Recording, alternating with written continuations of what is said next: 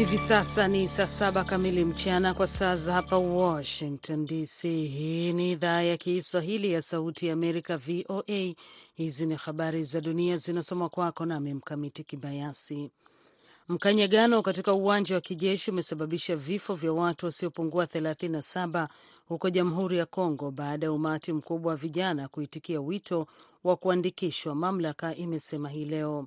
Mwendesha mashtaka wa umma Okonga Kala alisema uchunguzi utaanzishwa na kuhoji kwa nini tukio hilo lilikuwa bado linaendelea hadi usiku wa manane. Brandon Setu, kijana msomi ambaye alikimbia msongamano huo, alisema alikuwa amepanga mstari mbele ya uwanja wa Orlando tangu Jumatatu asubuhi. Kulingana na waandaaji ilikuwa siku ya mwisho, ndio maana wengi wetu tuliamua kusubiri hadi usiku wa manane tukiwa na matumaini ya kujiandikisha, aliliambia shirika la habari la Associated Press. Baadhi ya watu walikuwa wakikosa subra na kuamua kuingia ndani kwa nguvu na hivyo kuweka mkanyagano uliosababisha watu kadhaa kufariki dunia au kujeruhiwa, jambo ambalo linasikitisha.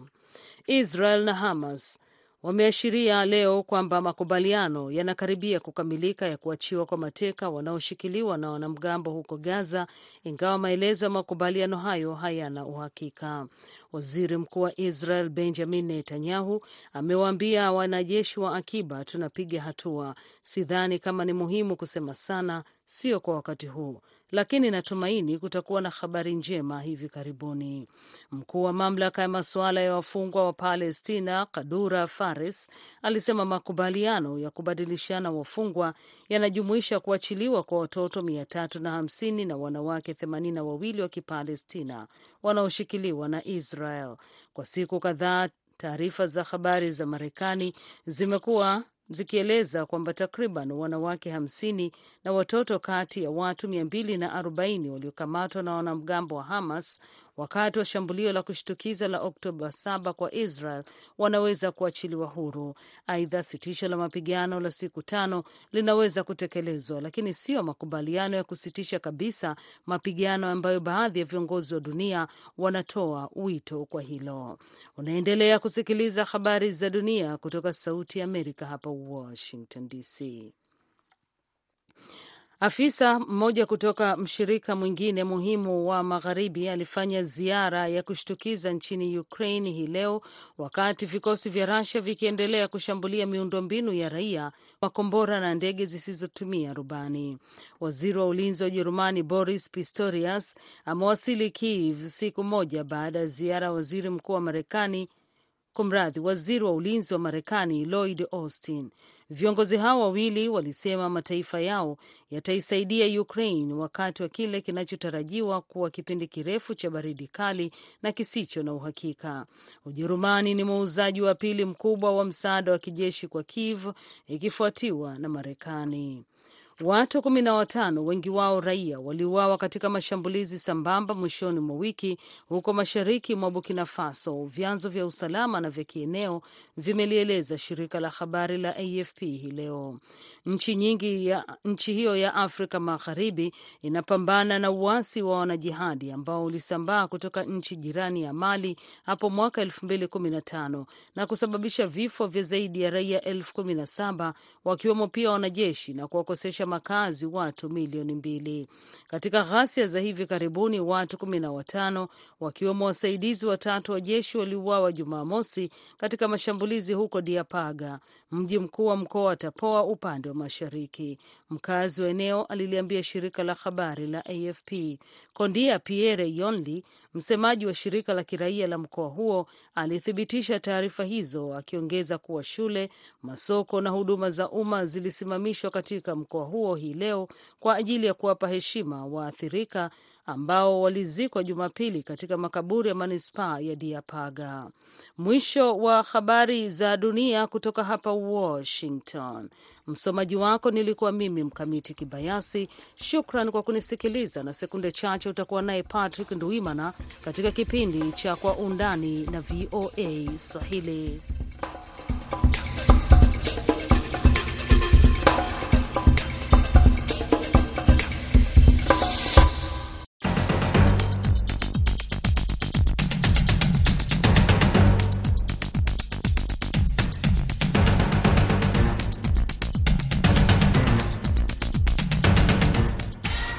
Karibu msikilizaji wetu popote unapotusikiliza katika kipindi cha Kwa Undani. Katika sehemu ya kwanza leo tunaangazia mjadala unaoendelea nchini Tanzania kuhusu marekebisho ya sheria ya uchaguzi ya sasa, na katika sehemu ya pili tunamulika ripoti mpya kuhusu mabadiliko ya hali ya hewa, ambapo Katibu Mkuu wa Umoja wa Mataifa anaonya kuwa hali itaendelea kuwa mbaya ikiwa hatua thabiti hazitochukuliwa haraka kukabiliana na ongezeko la joto duniani.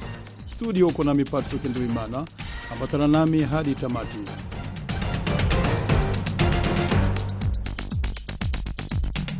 Kituo cha sheria na haki za binadamu nchini Tanzania LHRC Jumanne kimefanya uchambuzi kuhusu miswada ya sheria ya uchaguzi iliyowasilishwa kwenye bunge la nchi hiyo na kutoa mapendekezo ya kuboresha sheria hiyo ambayo imelalamikiwa kwa muda mrefu na upinzani na wadau wengine wa demokrasia. Miswada hiyo iliyowasilishwa kwa mara ya kwanza na serikali tarehe 10 Novemba mwaka huu ni pamoja na mswada wa sheria ya marekebisho ya vyama vya siasa, mswada wa marekebisho ya sheria ya uchaguzi wa rais, wa bunge na wa diwani.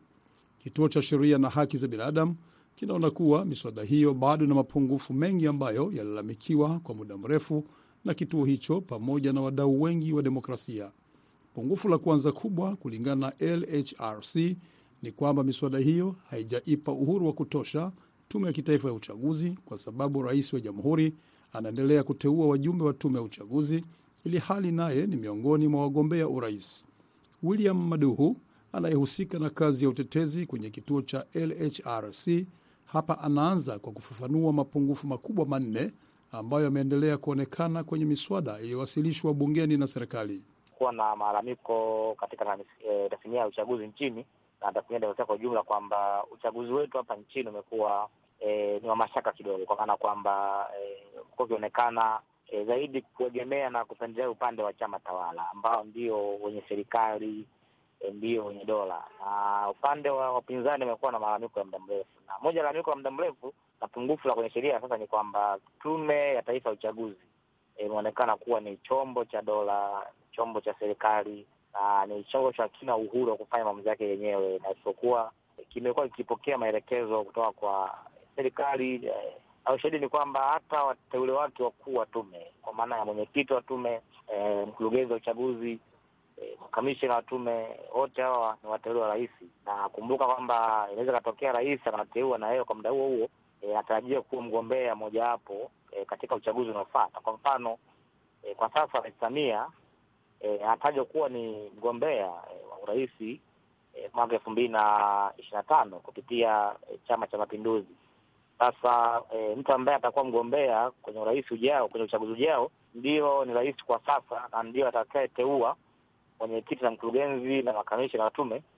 Obviously lazima ateue watu ambao watakwenda kupendelea na kumbeba yeye kama mmoja ya wagombea. Kwa hiyo inakusababisha kwamba tumekosa mizania sawa sawa ya wagombea wengine. Lakini pungufu la pili la sheria ni kwamba matokeo ya urais, katiba pamoja na sheria ya uchaguzi ya sasa hairuhusu matokeo ya rais kupingwa mahakamani, isipokuwa sheria imeruhusu matokeo ya udiwani na bunge ndio yapingwe mahakamani. Lakini matokeo ya rais tume ikishatangaza inakuwa hata kama ameshinda kwa 5.4% basi yanakuwa ni maamuzi halali na rais huyo mteule ataapishwa kuwa rais.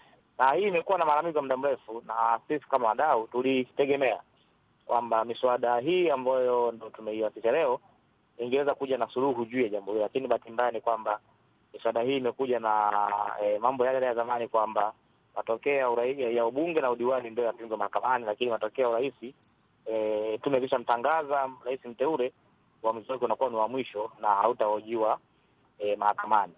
Lakini pungufu lingine la tatu la sheria sasa ni kwamba tulikuwa tukilalamika muda mrefu na wadau walikuwa wakipendekeza kwamba mgombea urais atangazwe kwa kupata 50% ya kura zote.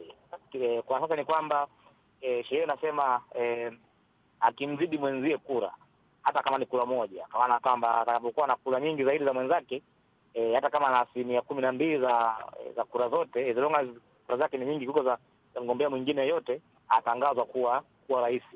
Lakini pungufu la 4 ni kulikuwa na shida kwa maana kwamba watumishi wa umma kuwa sehemu ya wasimamizi wa uchaguzi. Kwa mfano, kulikuwa na wakurugenzi wa mamlaka za serikali za mitaa kwa maana halmashauri za wilaya, mamlaka za miji midogo, mamlaka za miji, manispaa na majiji, kwa mujibu wa sheria ya uchaguzi ya sasa, hawa ndio wasimamizi wa uchaguzi katika maeneo yao. Kwa maana kwamba unaweza kuta wilaya moja na majimbo zaidi ya mawili. Kwa hiyo mkurugenzi huyu wa halmashauri ya wilaya anakuwa ni msimamizi wa uchaguzi wa haya majimbo mawili au matatu. Lakini kwenye ngazi ya kata ya udiwani, watendaji wa kata ambao ndio ajira yao, majira yao ni mkurugenzi mtendaji wa halmashauri, ndio wanakuwa wasimamizi wa uchaguzi katika ngazi ya kata. Na ukweli ni kwamba wengi wanakuwa wakiandikwa kuwa ni makada wa Chama cha Mapinduzi, na tumeona ushahidi wa wazi kwamba wengine wanakuwa kigombea ni mkurugenzi wa halmashauri, ikifika muda wa uchaguzi anakwenda kugombea na mnamuona kabisa na uniform za chama. Na wengine wamekuwa wanagombea wakishindwa na wakishindwa kwenye ubunge, basi rais akiingia madarakani huwapa zawadi, huwapa uteuzi wa hizo nafasi za kurugenzi kama zawadi au pore. Sasa mtu ambaye amepata uteuzi na alikuwa mgombea wa chama kwenye ubunge akashindwa, alafu kwa mujibu wa sheria anakuja kuwa ndo msimamizi mkuu wa uchaguzi katika ngazi ya jimbo, usitegemee kwamba atatenda haki kwa wajumbe au wagombea na vingine ambao sio wagombea kutoka chama tawala. Pungufu la tano kulingana na Maduhu ni kwamba kwa mujibu wa sheria ya uchaguzi ya sasa, ili mtu awe mkurugenzi wa uchaguzi, mojawapo ya sifa ni awe mtumishi mwandamizi wa serikali, lakini haisemi mtumishi mwandamizi katika taaluma gani. Pungufu la sita ni kuwa Tume ya Kitaifa ya Uchaguzi itaendelea kupata bajeti kutoka kwa serikali, lakini kituo hicho cha sheria na haki za binadamu kinaona ingekuwa vyema tume hiyo ikiwa na bajeti yake yenyewe.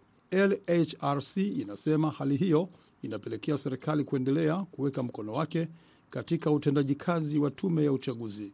Pungufu la saba kwa mujibu wa LHRC, tume ya uchaguzi inaendelea kutegemea watumishi kutoka kwa serikali, hali ambayo inaminya uhuru wa tume ya uchaguzi. Pungufu la nane ni kuhusu mashauri ya kupinga matokeo ya ubunge na udiwani. Sheria sasa inasema shauri la kupinga matokeo hayo kwenye mahakama kuu halitasikilizwa mpaka mlalamikaji au ametoa dhamana isiyopungua $5 milioni kwa kila mlalamikiwa. Hilo LHRC inaona kwamba ni kukiuka haki ya kikatiba ya Watanzania. Hapa Maduhu anatoa mapendekezo ambayo kituo chake kinaona yanatakiwa kuzingatiwa kwenye sheria ya uchaguzi ili uchaguzi ujao wa mwaka 2025 uwe huru na wa haki. Tegemea mswada uje na kipengele kinachoruhusu matokeo ya urais kupingwa mahakamani, lakini mswada ukimya kwenye hilo. Lakini pia tutegemea mswada uje na kipengele kinachozungumzia ili mshindi wa rais aweze kutangazwa, basi yawe na kura za 50% jumlisha moja. Lakini bado theory au dhana ya majority vote kwenye kura nyingi yatangazwe inaendelea kuwa retained kwenye miswada hii. Lakini pia ni kwamba dhana ya tume kuendelea kuwa na uhuru kwa ajili ya watumishi wake wenyewe kuanzia kwenye ngazi ya kata mpaka taifa. Kitegemea miswada hii ije na dhana hiyo, lakini serikali imekuja na mapambo kwenye miswada, imetumia lugha za ujanja, lakini bado dhana ya tume kutumia watumishi wa umma imeendelea kubaki pale pale, tofauti na madai na matakwa ya wadau wa demokrasia miaka mingi tangu mwaka 92. Bado imebakia hiyo hiyo. Lakini eneo jingine ni eneo la tume kutumia kwa na bajeti yake yenyewe badala ya kutegemea bajeti kutoka ofisi ya waziri mkuu. Kwa sababu waziri mkuu ni mwanasiasa na ni sehemu ya serikali. Sasa kama tume ikifanya jambo ambalo halimpendezi aliyeteua, anaweza akakasirika akanuna na akainyima tume fedha. Kwa hiyo tutegemea vifungu vya aina hii katika miswada, lakini bado tume inaendelea kufanya kwa sehemu ya dola, kwa sehemu ya serikali. Lakini eneo jingine ambalo lilikuwa la malalamiko muda mrefu ni uamuzi wa tume yenyewe kuweza kuchallengewa au kupingwa mahakamani. Na tulizungumza very clear kwamba miswada hii ni lazima ije na suluhisho kwamba maamuzi ya tume yaweze kupingwa mahakamani. Lakini bado miswada imezungumza kwamba tume ikimteua mgombea wa urais au tume ikimwengua mtu kwenye nafasi ya ugombea kama mgombea wa nafasi ya urais, basi maamuzi yake yatakuwa ni ya mwisho, na inasema kwamba mswada unasema kwamba maamuzi yake hayatahojiwa mahakamani. Lakini pia eneo jingine ambalo limekuwa likizua mjadala muda mrefu na halijapata suluhu ndani ya tume hii ni eneo la matumizi ya teknolojia. Kwa maana kwamba matokeo kuweza kuwa tallying ifanyike electronically. Mswada umekuja na lugha ya kupamba, kwa maana kama anasema tume yaweza kutumia teknolojia. lakini hajaweka kwamba ni swala lazima kwamba tume itatumia ikinaoje katika kutali matokeo. Wameweka neno optional kwamba tume inaweza kutumia itakayoona nafaa, na ikiona mazingira wakati huo hayafai basi tume inaweza kutumia teknolojia. Lakini tuliamini kwamba teknolojia katika dunia ya sasa ni jambo ambalo inaongeza uwazi na uaminifu miongoni mwa wadau, lakini pia malalamiko ya wizi wa kura yangeweza kupungua. Lakini bado Chimsadu anasema haujaweka ulazima kwamba tume inaweza wenyewe itakayoona nafaa kutumia teknolojia au isitumie. Lakini pia mapungufu mengine ambayo miswada hii inafanya sisi kama wadau tuwe na wasiwasi mkubwa na kuona kwamba bado serikali haina nia thabiti ya kuleta uchaguzi huru wa haki. Eneo la mswada ambao ungegusa mabadiliko madogo ya katiba kwa maana ya minimum reform, lakini serikali imeleta miswada hii mitatu, lakini mswada wa unaogusa mabadiliko ya vifungu vya katiba ambao vinagusa tume ya uchaguzi haujaletwa. Nilikuwa nasema kati ya mapendekezo aliyoyatoa mkurugenzi au kituo chenu, mnapendekeza uwepo midahalo ya wagombea urais kuwasikiliza kwa pamoja kabla ya kuingia kwenye kampeni. Kwa nini hii mnaona kwamba ni muhimu zaidi? Asante sana. Sisi tunazungumza muda mrefu sana swala hili kwa maana kwamba Tanzania ni nchi ambayo kampeni zilizozinduliwa kwa Tanzania huwa hawapati fursa, hasa wanataaluma wasomi, ya kuwasikiliza wagombea wao kupitia mdahalo wa kitaifa, kwa sababu sio swala la kikatiba, sio swala la kisheria. Sisi na kwa wenzetu nchi kama Marekani ni swala la kikatiba na ikashiria kwamba wagombea wote wa rais kabla kwenda kwenye kampeni ni lazima wafanye mdahalo wa kitaifa ili wananchi wasikilize na kuwapima na kumsikiliza kila mmoja uwezo wake na sera zake. Sisi tuliona kwamba liwe ni swala la kisheria kwa maana kwamba kabla ya kampeni zizinduliwa, baada ya wagombea kutapata uteuzi wa tume, kufanyike mdahalo wa kitaifa wagombea wote wa urais wazungumzie sera zao, Watanzania wasikilize, Watanzania waulize maswali na kila mmoja aweze kutoa sera. Lakini bado serikali na tume na bunge wamekuwa wazito, wamekuwa na gumizi kuweka kifungu cha kwamba lazima kuwa na mdahalo wa kitaifa, kwa sababu kwenye wakati wa kampeni Watanzania wengi kwenye mkutano wa hadhara huwa hawapati fursa, kwa sababu unakuta kwamba mgombea anapata muda kuzungumza mdogo sana. Wengi wanaopata muda kuzungumza wanakuwa ni wale wapambe, wale wapiga kampeni, wapiga debe wake ndio wanazungumza pojo zaidi, lakini mgombea anapata muda kuongea dakika 10-15 mkutano unakuwa umeisha. Kwa Tanzania walio wengi hawapati nafasi ya kuweza kumsikiliza na kumuuliza maswali huyu mgombea. Ni Maduhu William anayehusika na kazi ya utetezi kwenye Kituo cha Sheria na Haki za Binadamu nchini Tanzania akizungumza na Sauti ya Amerika kutoka Dar es Salaam. Punde tunaingia katika sehemu ya pili ya Kwa Undani.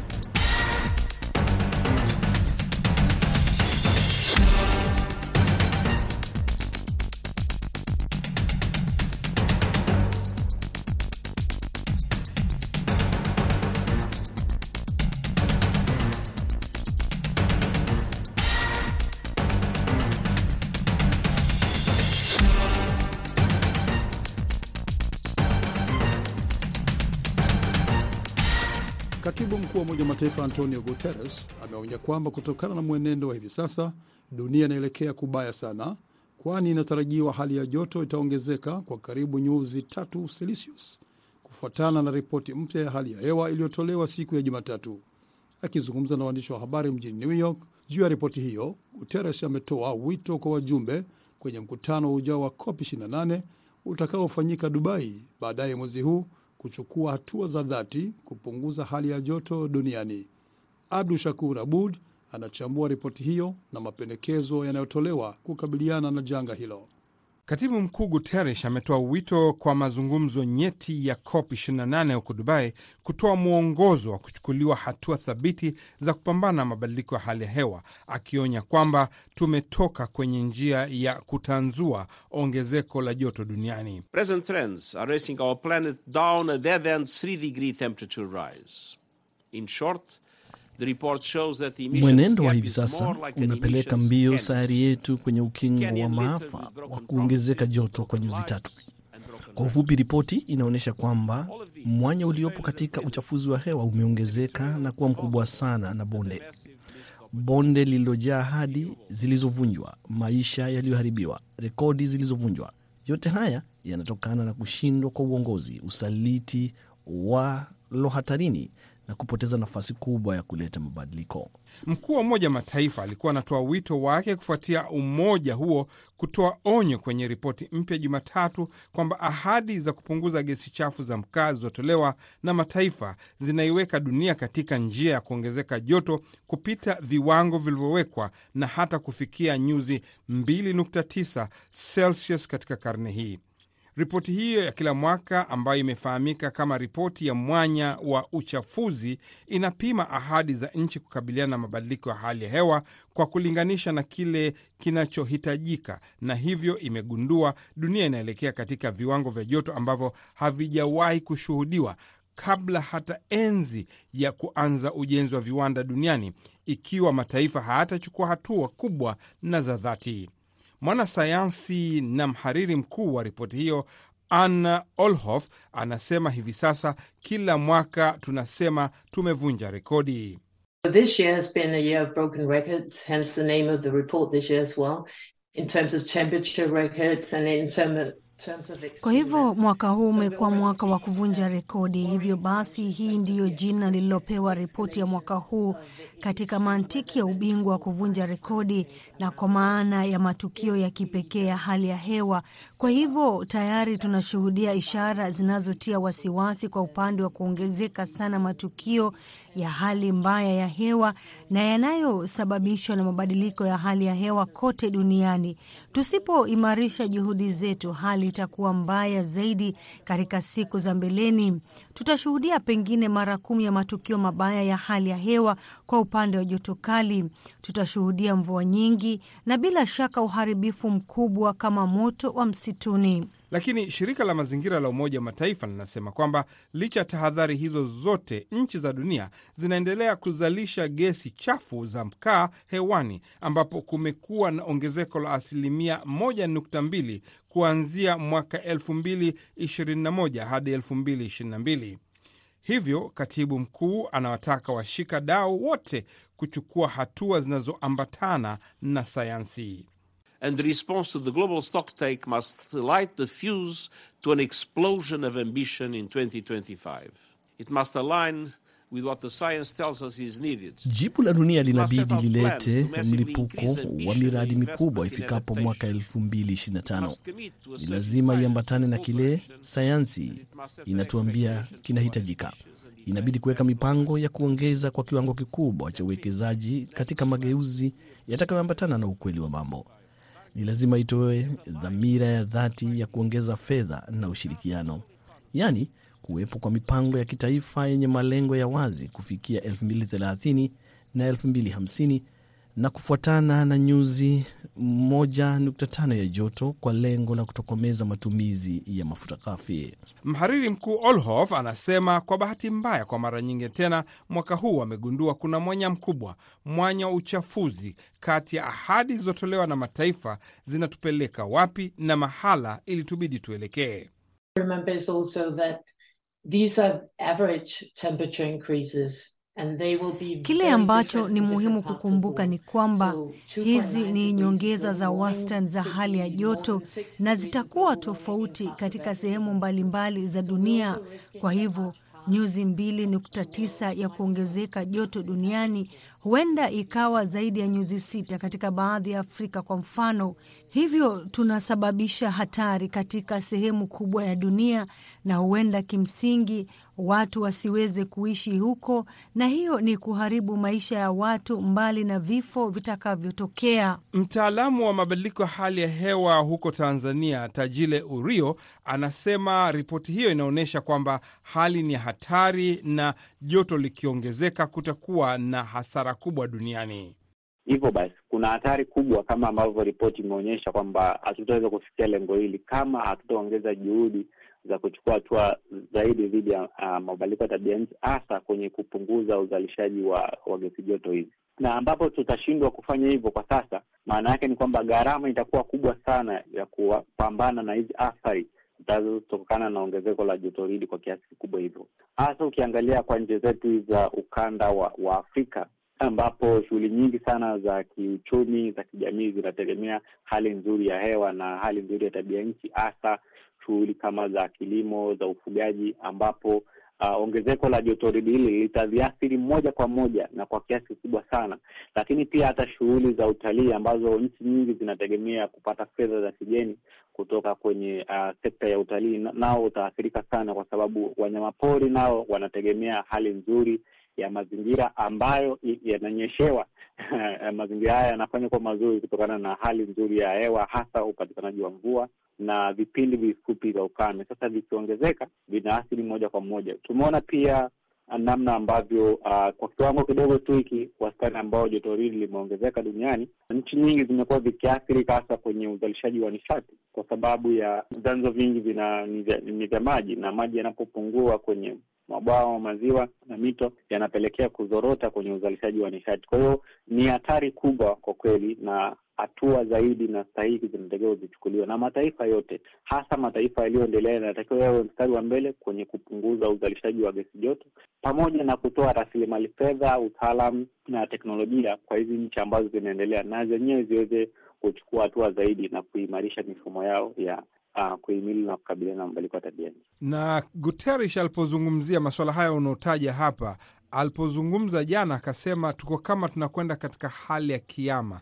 Hali ya joto itaongezeka, mafuriko yataongezeka. Hizi dalili tunazoziona hivi sasa, mafuriko kama tunaona Afrika Mashariki, ni mojawapo ya matokeo ya hali hii. Ndio, hii hali ambayo tunaiona sasa hivi ni moja ya matokeo ya mabadiliko ya tabianchi, kwa sababu ukiangalia kihistoria, huo sio msimu ambao tumekuwa na mafuriko ya namna kama ambavyo tumeona mwaka huu na miaka mingine ambayo imetokea. Kwa hizi ni dalili tu ndogo ndogo ya makubwa ambayo yanaweza katokea endapo hatutachukua hatua sahihi. Na hakika ni kiama, kwa sababu kama jamii itashindwa kupata na kuzalisha chakula, hicho ni kiama tunajichimbia wenyewe kaburi, wanasema.